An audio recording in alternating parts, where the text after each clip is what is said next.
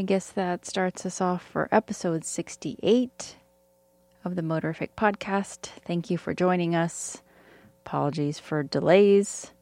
Um, it's hard to keep up when real life gets in the way. So, hopefully, you will enjoy this next episode. We are going to talk about summer. I think we're going to spend a little bit of time talking about riding for summer, including base layers, how to stay cool, how not to roast when you're out there in the heat. I actually bought a new base layer, so I want to share that too because it's pretty awesome. Yeah, I'm, re- I really like it. I like it a lot. And then we had a question about riding in the heat. Um, someone from Texas who wants us to chat a little bit about that. And then someone else who submitted a question um, about safety and uh, what you can do to avoid, uh, I guess, avoid dying or being injured while at a stoplight or at intersections. Someone mentioned a story that they had read, um, uh, presumably in their hometown. I'm not sure of a rider who was killed while at a stoplight. Is there anything a rider can do to be more safe while waiting for the light to change? Uh, we, we'll talk a little bit about that. I have a little bit of experience in that side. Mm, me and too. Then, I don't know, a couple stories. Yeah, I mean, who doesn't? Uh, I had only a couple stories. I just had a couple, uh, nothing terribly exciting. And then I don't know, Christy, what do you have for us? Uh, some industry news. I'll be going to World Mm-hmm. Superbike and the Moto America round at Laguna Seca this Ah. weekend. So I'll be riding up on Friday and probably riding back uh, Sunday or Monday. Hmm. Um, that sounds fun. yeah, some industry news. Honda recall. Um, if you're interested in becoming the new owner of Eric Buell Racing, I can tell you how you can do that. Um, some news on Bell helmets and a partnership. So yeah, something like that. And you know, the discussion on warm weather riding will be perfect for this Friday, considering I will at least spend an hour in upper 80s temps before I get out of Los Angeles and up to Monterey, where it will be about 75 all weekend. So I'm pretty excited about that. Yeah, it sounds way better. Way better than here. All right. I will probably come back to find tomatoes uh, dried on the vine. So I will literally have sun dried tomatoes on the bush. Nice. Nice. Uh, all right. Let's well then let's jump with our news stories before we uh, talk Okay. about some of the longer topics. So Honda is recalling a little over 29,000 motorcycles in Japan, spanning across 37 different models because of a problem with the starter units. And basically, at the moment, the recall only affects the Japanese market. It'll affect 2013 to 2015 models. So, any of our friends listening across the pond, wait, no, the other way across the pond, uh, should be aware that there's a recall. And I presume if there's any models, I can't imagine all models in the American market are made in America. I'm sure some are imported. So perhaps at a future date, we will find out if any of the um, shipped models coming out to America have been affected. As far as Bell helmets, uh, they are announcing a partnership with freestyle motocross legend, custom bike builder, and Pink's husband, Carey Hart. Perhaps known not necessarily in that order of uh, hierarchy, and uh, his Hart Luck brand. And if you're uh, aware, he does have a motocross uh, race team uh, called Hart Luck. Carey Hart will be a brand ambassador and designer of exclusive one off limited edition Bell products. And his first launch is a Sturgis anniversary three quarter helmet, and it actually looks kind of cool. So we will post uh, the link to that on our website. You can special order that uh, today if you're interested. And if you'd love to become a uh, the owner of Eric Buell's assets, July 21st is a date that you should memorize. The uh, virtually turnkey motorcycle production outfit, including finished inventory, parts, and intellectual property, will be sold at an auction on July 21st. If you want to check out that, we'll also post a link in our show notes. And uh, as far as this really weekend, looking forward to getting away to uh, to Monterey as always. Never a bad day when you're spending some time there. And uh, this weekend's no exception. Moto America as well as World Superbike will be up there this weekend. Moto America should be interesting. Um, basically, the, the kind of back and forth that uh, Rossi and Marquez were having at some point in time before things shifted as of recent. So I'd say maybe last year. Um, last year's GP race is just about as hot and heavy as this year's uh, Superbike, I think. Uh, super race between Hayes and Beaubier. They're both on Yamaha R1s. And they're both basically massive points ahead of the rest of their competition, but they're only four points apart from each other. So that will be a very good race to catch if you happen to be up there. If you're riding up or happen to be heading up to uh, Superbike, uh, send me uh, send me something on uh, social media. I'm everywhere. ADV Goddess on Twitter or Motorific Media on Instagram. Also, if you're still wondering whether or not you want to go, haven't bought tickets, you should know that Kawasaki, Suzuki, Ducati, and Yamaha will all have a pretty impressive presence this weekend at the races, and they're all offering packages for World Superbike and Moto America races, uh, a three-day all-inclusive package, and they will mostly be offering test rides as well. Um, I'm not sure if all of those manufacturers will have them, but I can guarantee you that Yamaha will. Um, so you should, uh, if you're in town, definitely check that out. Look at it as an opportunity to go on a nice long ride. And we're talking, I don't know, it's about 30 to 45 minutes on models that you normally wouldn't get that kind of luxury to ride at the uh, showroom for. Very nice. Actually, a friend of ours, he has a Diavel and then uh, he has a BMW, and he is seriously considering buying one of the EBRs from the local dealer. They offered him one at a really, really, really good deal, and um, he's yeah, he's trying. He's basically trying to wheel and deal his way to a bargain basement priced EBR. They're pretty pretty hot. I, I don't blame him. He's only going to do it if the dealer will support him or will continue to mm. support.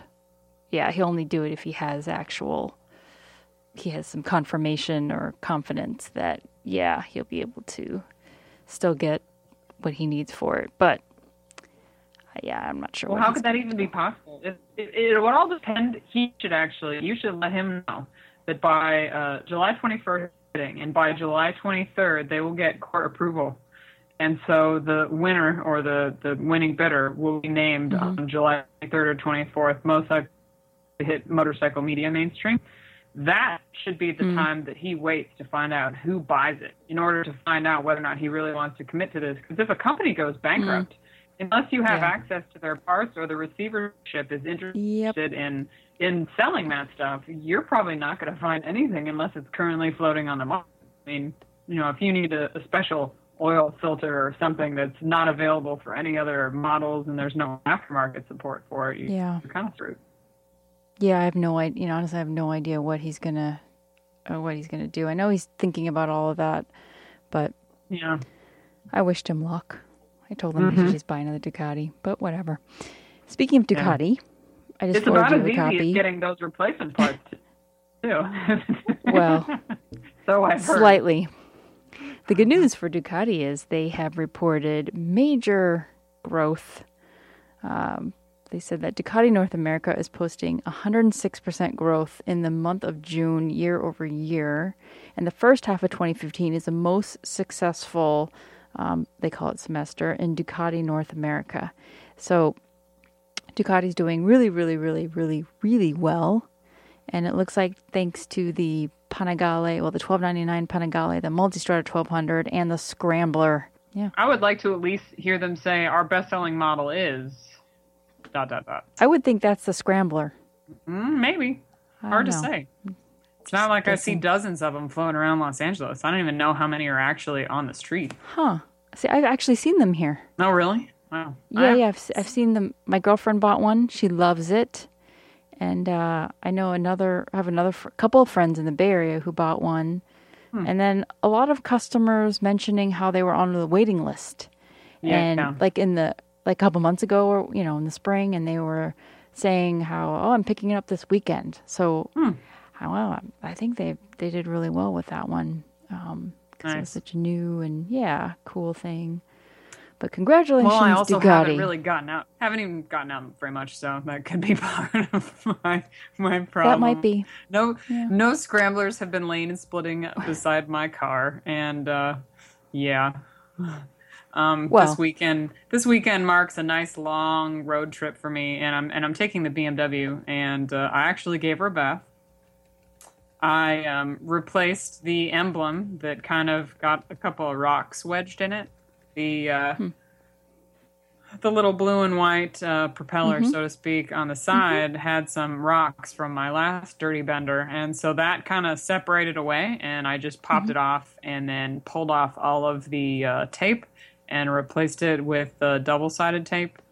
And actually, since I, I had both cleaned off, and I still have the old emblem from when it skidded last year, going up to World Superbike no less, I decided to actually replace the older one with more motorcycle skid marks, so uh, or asphalt skid marks. So I will have a perfectly clean one side with the battle scar across the emblem, and usually I travel with that as kind of a good luck charm. So let's hope nothing screws me up on the way up to uh, Laguna Seca this year. But uh, baby's getting new shoes.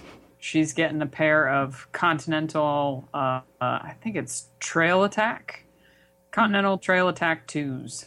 So some nice road road bike tires. Instead of having to fight knobbies on pavement, I'll just hang on to my remaining TKC 80s until I have a dirty trip planned. Because the honest truth is that even though I'm called Adventure Goddess, which far precedes me hopping on a motorcycle, the majority of pavement surface or the majority of surface that I travel Well, is pavement. adventure doesn't necessarily, but adventure doesn't have to mean oh, motorcycle know. adventure riding. You know, traveling. I know, but people You know, usually see ADD taking. goddess and they think that I've got some sort of amazing prowess in the dirt, and then they sadly disenchanted Well. when I tell them that the reality is, is out of eight months in South America, I spent two days in the dirt, and that's kind of how my matter. life is here. Um, but that's also shaping up because come, uh, let's see, so the boyfriend has now all of his stuff has moved into his house, but his garage is a solid wall of boxes. Once those boxes find a home somewhere, his shop to uh, totally go through the IT 175, my little motocross bike, will be up and going so that he can help me put the finishing touches on this. So I essentially finished the tank and the two side covers that I was decorating. And now I'm just off to priming the front and rear fenders. And then after that, I'll see how they take the clear coat that I bought, hopefully well. And then think by the time I've got that done, um, his shop will be ready and he can help me kind of go through the carbs and, you know, clean up anything else. He owes me big, so I'm expecting the white glove treatment on shining up my little uh, $300 wonder. Hmm. I wouldn't expect anything less. Oh, by the way, Ducati said that uh, out of uh, 32,000 bikes since January, sold since January, 9,000 were scramblers, Yeah, see? Not It's huge. only, that's the third. right? a 9,000. Yeah, but only 4,700 multistradas, 3,700 monsters, and 3,000 Panigales. The remaining 12,000 come from all the other models. So the Scrambler outsold every other model. How many other They were the most models do they popular. have? The Diavel, oh, the okay. 899 Panigale, the Hyper Motard, and the Monster 1200. Oh, okay. I was like, because Mm-hmm. So Ducati's lineup's pretty, you know, It's Pretty yeah, narrow. It's focused. yeah. Yep, but Scrambler, good Okay. old Scrambler. Yeah, and they were hard to get too. When my girlfriend bought one, the only way she got it was because somebody ordered and backed out. Hmm. So when their order came in, they changed their mind for whatever reason, and the shop called her, and then she went and bought it. So she just got lucky because she really wanted it, but there weren't any at the time. She ended up buying a G650 GS, and she she rode it for like a few weeks, and then when the dealer called her, she's like, "I'm coming back. I want that. Wow. I want that scrambler," and she loves it. She's Hmm. yeah, she's really enjoying it. It's cute. It's really really yeah. It's a great it's a great little bike. I really Just- like it. It's pretty cool. I think I'm probably in denial. Like an entire quarter across the United States, 30,000 units doesn't sound like a lot. And that was like their banner quarter. Thirty-two thousand. Hmm. Yep. Yep. Congratulations, Ducati. And uh, I don't know what else. Um, Maybe I'll test ride one of those if they have one. you should. Yes, you should de- definitely try to. I want to at some point. Mm-hmm. I don't know when, but we'll, we'll see. So let's jump into some gear talk. Well, weather, weather talk. Um, let's talk about this question. Let's see about base layering from head to toe, basically. Um, I think someone just wants to know, like, you know, recommendations and ideas for proper layering in the summer from head to toe. What should you wear underneath your gear, um, besides your undergarments, or you know, besides your boxers, besides your Yeah, which you can actually buy in yes, in, in base layer fabric. in base layer form. So, if you don't know what a base layer is, it's basically the lighter layer that's right up against your skin. Um, so, in you know, instead of a cotton T-shirt, think instead of just traditional cotton long johns, but a layer that's a little lighter in the summer, well, really light, and breathes like crazy and then wicks the moisture away from you so that you can sweat as much as you need to and then your gear won't stick to you and you can move a little freer as you're sweating um, but then it also is supposed to just kind of help keep you comfortable you know it's not air conditioning or anything like that it's It's also not like wearing a wet know. blanket. If you've sweat in a No. shirt and you've Yep. really sweat in a t-shirt and Yep. and you know the feeling of something that's not quite drying, not quite going away, and it's kind Mm-hmm. Yep. of like sitting against your skin Stuck. for a couple hours. Yeah, it's not really Yep. that pleasant. Nope. Um yeah, I I'm still hanging on to the somewhat holy icebreaker base layers that we reviewed two years ago. they have sales like every month Just Yeah, up for their I know, but I'm just yeah, cheap. i know that's why i sign up for the sales because they're Yeah, way even 40 cheaper bucks for a top. It's kind of meh. it is I I am blessed by having. Uh, I still have one of those shirts, and in addition to icebreakers top and bottom, I also have a Klim base layer as well. Two Mm-hmm. totally different fabrics, one synthetic, one natural.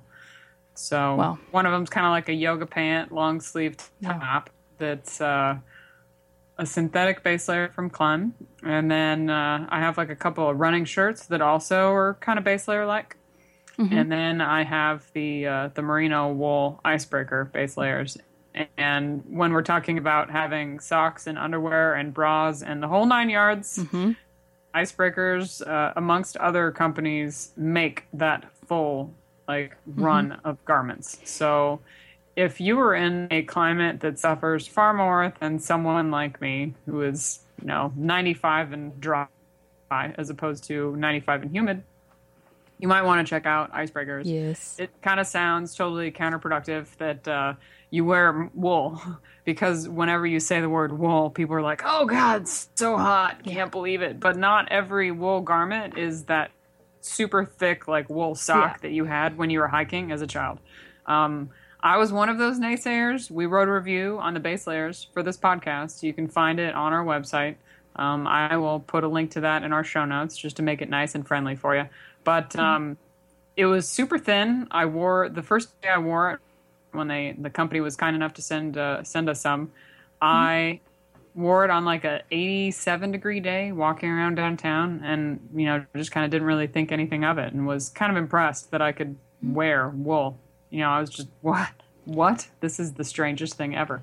So yes It's- it does come in a very fine fine weave very lightweight and you know it it wicks away moisture from your skin like joanne mentioned it doesn't uh, stay completely saturated and wet it cleans pretty easily um, it doesn't I think, Doesn't smell. yeah they it kind of has main thing. antimicrobial properties because Yeah, if you can imagine you could sweat and there's no smell.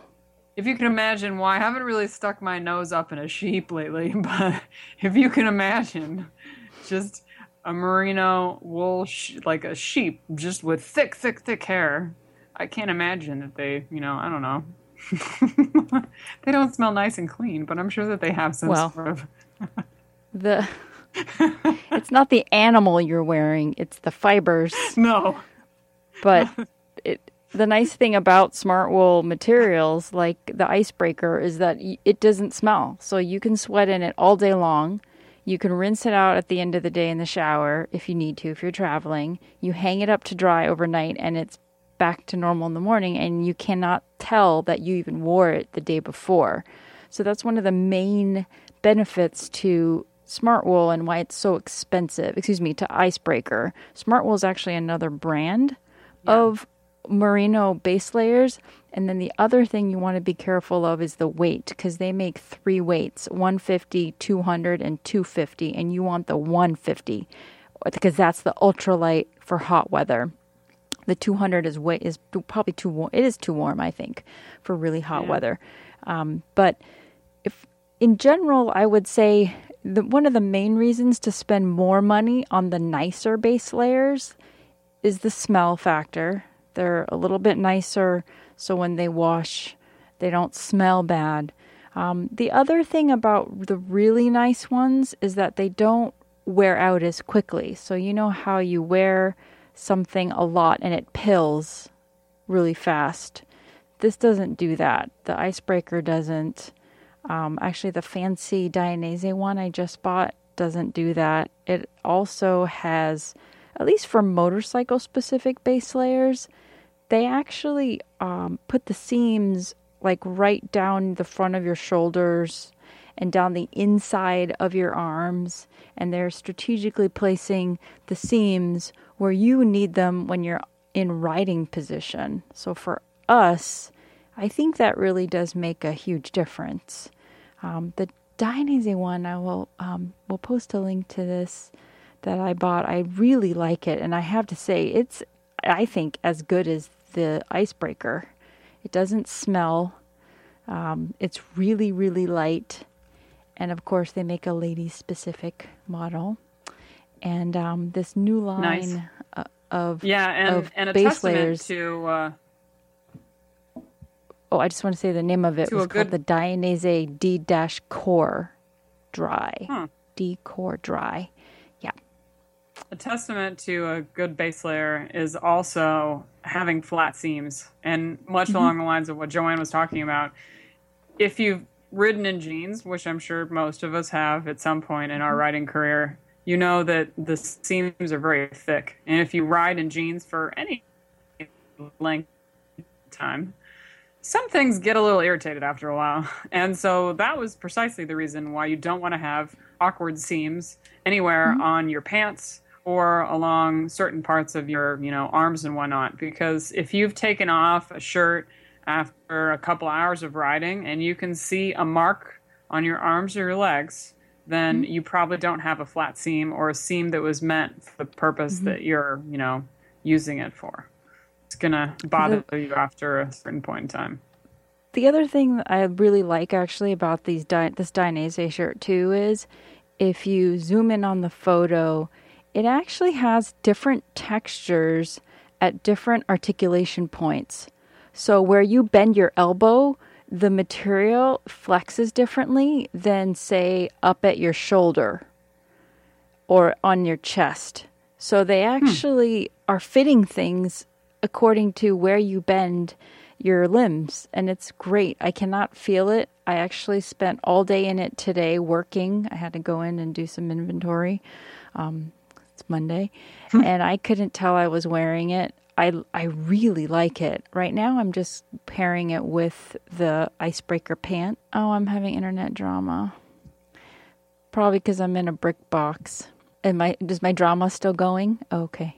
We apologize right. for the drama. Hopefully, we'll catch this and edit. Um, but we'll post links to this. And, um, you know, really, I recommend base layers for your entire body. I don't wear a head thing, but I do have those little buff, like Schuberth buffs. Um, they're just really light, light, super light.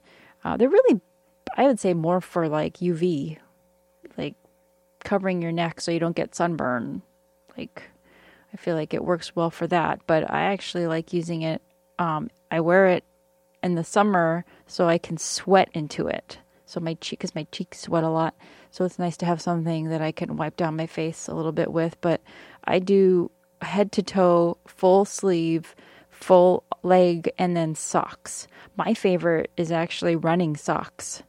Um, I really like the double layered Dr. Wright running socks. They breathe exceptionally well. But yeah, I recommend full head to toe, even even in hot, even 100 degrees, and actually even more so in 100 degrees, um, because I have found that riding in really hot, humid weather and hot, dry weather, 90 to 100 degrees, you have to have something on your body. It's it's imagine going out into Death Valley where the where it's 130 degrees, over 100. It's not safe to actually be in the desert exposed to the sun like that. Like your body just heats up so fast and you need gear to block some of that sun and heat and absorb some of it. So if you're out riding in t-shirts and you think it's cooler that way, it's it's actually the opposite. And we're also going to post a great link to an article about evaporative cooling as well, and you can read about how that affects your body and how you really do need things to block the heat. And that's why I actually wear leather. I wear my brevet leathers in the summer because it absorbs some of the heat for me. And unless I'm hmm. sitting in a parking lot in the sun for a half hour, I'm not overheating in it because the material, the leather actually sucks up some of the heat off my body. So it's kind of counterintuitive, but I swear by it along with the base layers. So that's how I roll. Good to know. Mm-hmm. So I'll post a link to this fun article as soon as I get it to you. I'll I'll I'll copy it to you. Um, there's also though you can get cooling vests and cooling like neck collars and wristbands, basically things you can dunk in water and then it does hold the water in there, but it kind of mm, after the first mm, I'd say 30 40 minutes, it does kind of turn into that wet t-shirt thing. I'm sure there are really good ones out there that last longer, so it doesn't feel like wet t-shirt after 40 minutes. Um, but I did use the Revit one, and I'd say it took about an uh, hour and a half, maybe, maybe two hours to before it turned into that wet t-shirt feeling. But it did help out for a little while, for sure. Um, but you can definitely go online and look for stuff like that to help minimize the you know the overheating but and of course drinking lots of water stay hydrated. That definitely makes a difference as well. Absolutely. yeah. And then avoid riding. If it's if it's 99 and it's hot don't go riding. I try to avoid anything over 90 but if i'm traveling well that's the way it is. But if it's over 90 i generally don't really want to go riding like i don't know if i know it's going to be 100 i don't that's not something i'm excited to go riding in i guess. You know unless it's a trip but definitely depend on um you know what your comfort level is. But if it's too hot to ride then you may not you know may not be safe for you to do so. So i hope that helps. So let's talk a little bit about this other question that we got. And Chris, do you want to read that other message we got? Yeah. That was from one of our listeners who wrote in through our website. And he wants to know um, he read apparently about someone that was killed while they're at a stoplight. So I don't have any details or a link. And so I'm not too sure how that exactly went down. But he asked, Is there anything a rider can do to be more safe while waiting for the light to change?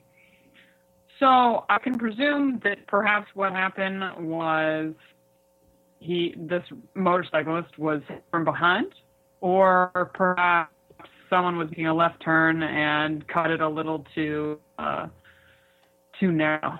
It's really hard to say. And when I jumped on Google to try to kind of look for motorcyclists killed red light, mm-hmm. the predominant amount of articles that came up were motorcyclists that were actually running a red light. So mm-hmm. we don't recommend that because you know it's one thing when you're in a box and you're in a hurry and you think that you're clear and you're going to go across an intersection as other large boxes um, going across it. But if you're on a motorcycle and you're running a red and someone else is basically hitting the green in a car, it's not going to end well. So uh, as far as that, definitely don't run red lights. Be judicious about your yellow lights, but at the same time, if you're moving pretty fast, there's a car right behind you, you have to be careful about stopping for a red light. Suddenly, that car might be thinking, oh, well, person's going to go through the intersection just like I am. We're both going to pick up the pace. So that's something that you need to worry about. Great. Now your internet is cutting we out completely. Ugh this is, you know, it was probably a good time for me to just not even want to record tonight. yeah. So I don't know how much got lost in there. We'll have to sort this issue out with uh, editing, and I apologize if uh, things get a little choppy because we're having some internet connectivity issues over Skype. But uh, we were discussing the perils of the motorcyclist at a red light, and that's both waiting at a red light as well as your not to run a red or a yellow when you're coming to a stop, and you may have someone behind you that probably is unaware that you are coming to a stop. So, uh, my recommendation for that particular scenario, if they're not sufficient falling distance that you can start slowing down in advance, is to try to position yourself either to the far left or the far right of the lane. So if this guy does guy, girl, whatever. If this car does not see you um, until the last minute and realize that they're going to run it and you're not, at least they can kind of swerve around you. Um, hmm. Better off than being in the middle of the lane. But um, I think what he was mentioning is being stopped and not having anyone else around you at a red and then suddenly clipped from behind, which is actually one of the reasons why everyone says that lane splitting is a good thing because everyone knows the most common accident in a freeway seems to be now with texting especially is the rear end collision plenty of them all the time and it's about a thousand or you know three thousand worth of damage if you scratch your bumper but when you're hitting a motorcyclist it's a little bit of a different issue because you know you could be pushing uh knocking the person over pushing the bike into the car in front of them crushing them all kinds of things that us motorcyclists don't really like to think about which is why they push lane splitting as keeping it uh, an option so that you're not always sandwiched in between two cars, literally and figuratively, when you're coming to stop on the freeway. Um, kind of an exit exit route. But uh, you know, getting back to the whole being stopped at the light, I think Joanne and I covered this a while ago. I'm not sure. Does MSF um, does MSF teach you to stay in your high gear and then come to a stop and then downshift, or do you incrementally downshift as you're coming to a stop? Uh, it just teaches you to downshift to first gear when you come to the stop. It doesn't tell you. Okay. We don't teach you exactly when exactly you should do that. It's up to you to figure out when you need to downshift so that you're in first gear when you're completely stopped. And do they recommend being in neutral at a stoplight no. or being in No. Being in first gear because if you're in neutral, that's another second you have to take to get out of neutral if you have to get out of the way. And that's my argument for staying exactly. in first. I'm never in neutral. And that um, was my point. Yeah, I'm never in neutral. But when um when um, I was rear-ended at the stoplight, the only thing I could have done differently is check my mirrors incessantly, which I now do, to see if someone behind me is missing the light or is texting or not paying attention so, situational awareness is the only other thing I can recommend to stay on top of something like that.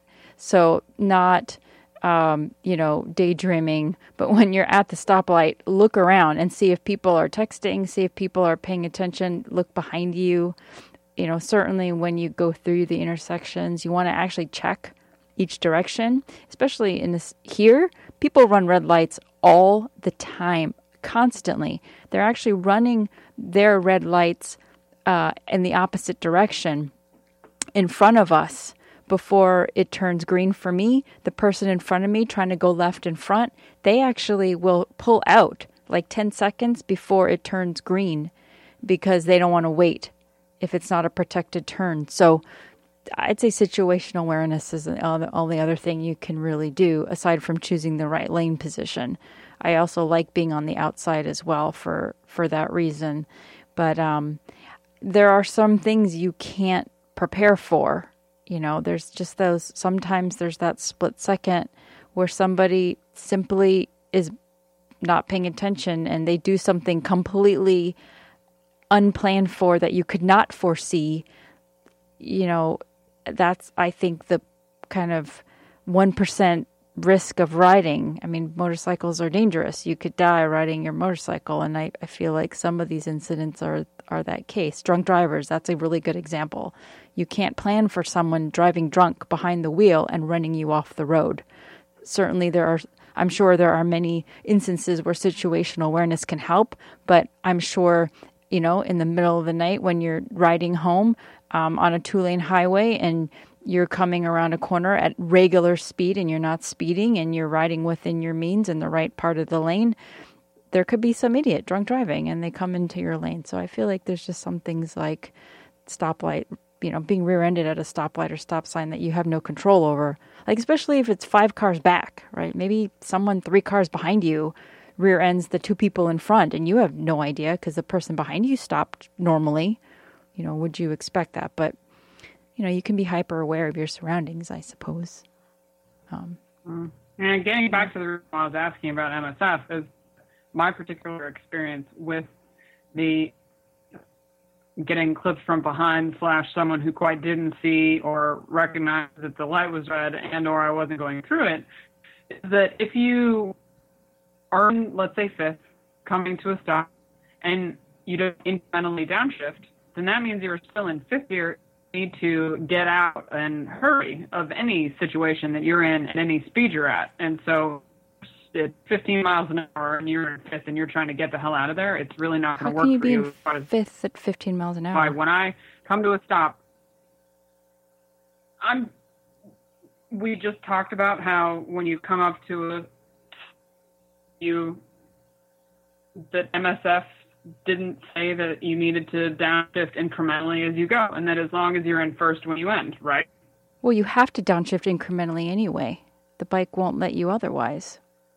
Okay, well, that was the point that I was asking and trying to make. We, we didn't quite, well, if you have your question, um, we didn't quite see eye on that response. So the reason why I was asking is that I know as far as uh, stick shift manual, some people in cars – do that same thing where they have the clutch in as they're coming to a stop and they're still in a for gear and they're not going down accordingly. They're not downshifting as they slow down.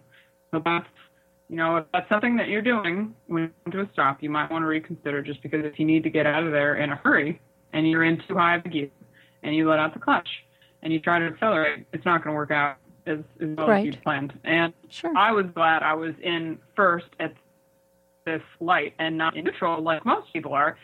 And it's not just, you know, people who want to stop and text and do whatever on their bikes. I ride with a lot of people, professionals in the industry, you know, random one, and they're always in neutral. I just kind of look over like, yeah, I'm just gonna keep my hand on this clutch here and stay in first. Yeah. I'm totally fine with that. Um, because in the particular situation, I looked behind me and saw this guy in 40, 20 feet from behind me still as I'm, this is maybe like the first six months that I was on a motorcycle. And fortunately, there was no one in the intersection at the time because I was situationally aware. And I basically blew light. Had to. I was right in the middle of the there's no one, unless I was gonna get off my bike and dump it right there for the guy to run over it. that was pretty much the only outcome was for me to, to juice through the intersection. So I definitely don't recommend that as the uh, the answer to everyone's prayers. But as long as you're situationally aware and you see this person, you know, coming up on you, and you start to evaluate, all right, what are my options here? Um, dump the bike and run to the left or right, you know, go into the crosswalk. Um, that particular response just worked out well for me. Oh, so okay. I think what you're trying to ask is do they teach you how to downshift for your speed?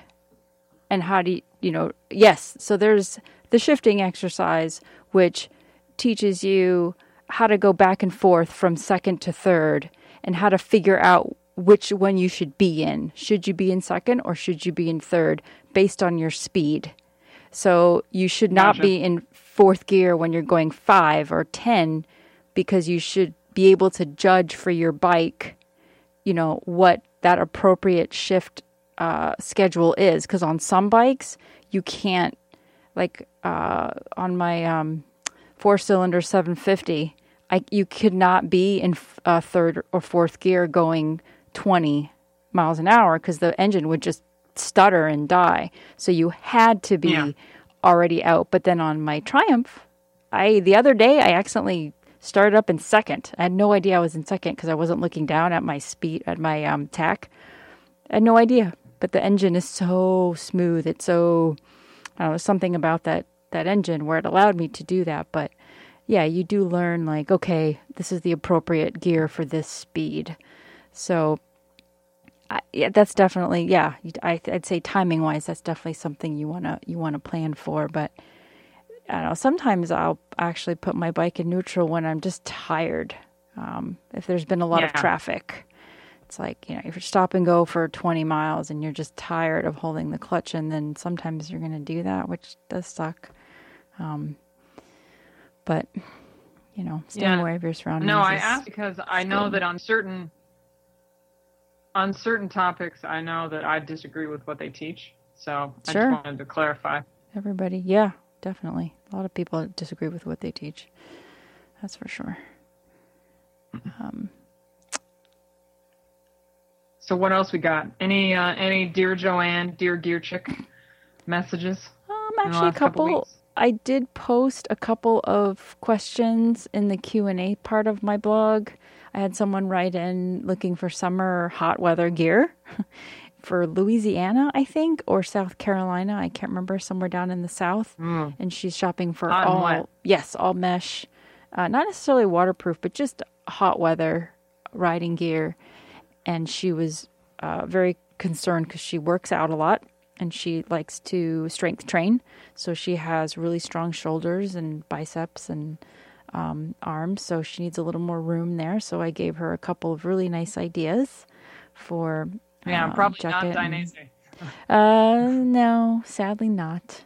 But I recommended yeah. some Olympia, which is really great when you need a little more room in the shoulders, but you still want to have a narrower waist, a little bit smaller waistline, it's just because a lot of stuff is big in the shoulder and then big in the waist. So I did post that uh, recently and then I think I had another question that I posted in my too short section. I have a little menu called Too Short to Ride. So those are just some of my random posts about riding when you're short because it's, you know, one of those things that is always a struggle. Um, but that's about all I've been doing. Other than that, buying, trying to buy replacement gear from my accident. So I got new boots um, I got what else did I do? Oh, I bought pants on eBay. What'd you buy? Come on. What'd you I, buy? I actually bought old Revit gear pants, surprisingly, instead of the new ones, because the old ones are a lot less roomy in the waist and the butt, because I don't have a butt. I'm very flat. So my existing ones are really, really loose in the butt. However, my hips, though, are still my hips. So I can't go down a size because my hips won't fit in. So I needed a flatter pant. So I just got the older versions, which is basically the same pant mesh, leather, waterproof liner. And yeah, nothing terribly, terribly different. They look pretty much the same. And then um, the boots, Alpinestar. This time I bought Alpinestars ladies SMX6 boots because my feet are really tiny and the Sidis, they're actually half size too large for me now. So decided to actually get something that fits my foot. Why did your feet shrink? Uh, you know, they they did. I'd say they went down about a half size after I lost about 20 pounds. And I wow. had been using, yeah, when you lose weight, you lose it in your feet too. Um, hmm. I put in, I had two insoles in there, but I just got tired of the weird fit and I just wanted a boot that was actually my foot size, not larger with inserts. I'll still wear them, I think, time to time, but I just like the way that Alpinestars ladies' boots fit me because my feet are short and a little bit wider. So the Alpinestars is nice for that, and they look good and they're they're pretty protective. They're not as strong as the Sidi Vertigos, but they'll they'll do. I'm gonna wear them for a little while and, and see how it goes. Um, but my foot is mm, it's like eighty percent. I found out tomorrow morning. In fact, I have to get up in seven hours to go visit the podiatrist, and then I'll have a new new verdict. Hopefully, this is just something that is annoying for another few weeks and then it'll be gone.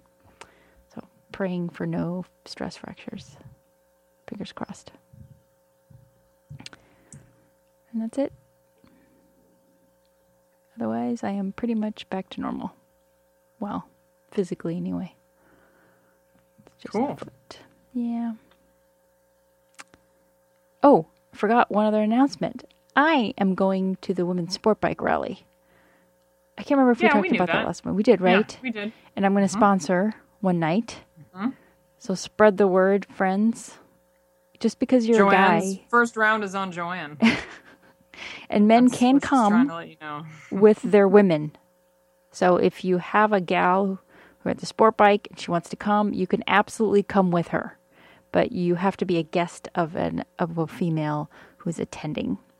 Coincidentally, during the same week, which is September 11th, the Triumph uh, Sport Bike Rally or Triumph Rally is also happening at Deals Gap. So I'm going to try to go hang out a little bit both. there. Yeah, before the women's Sport Bike Rally part because it's happening in this uh, same, same place. So nice. should be exciting. Yeah, yeah. I totally, totally hoping to go check that out at the same time. Yep. Other than that, just the same old stuff. Ow. Like a bum foot.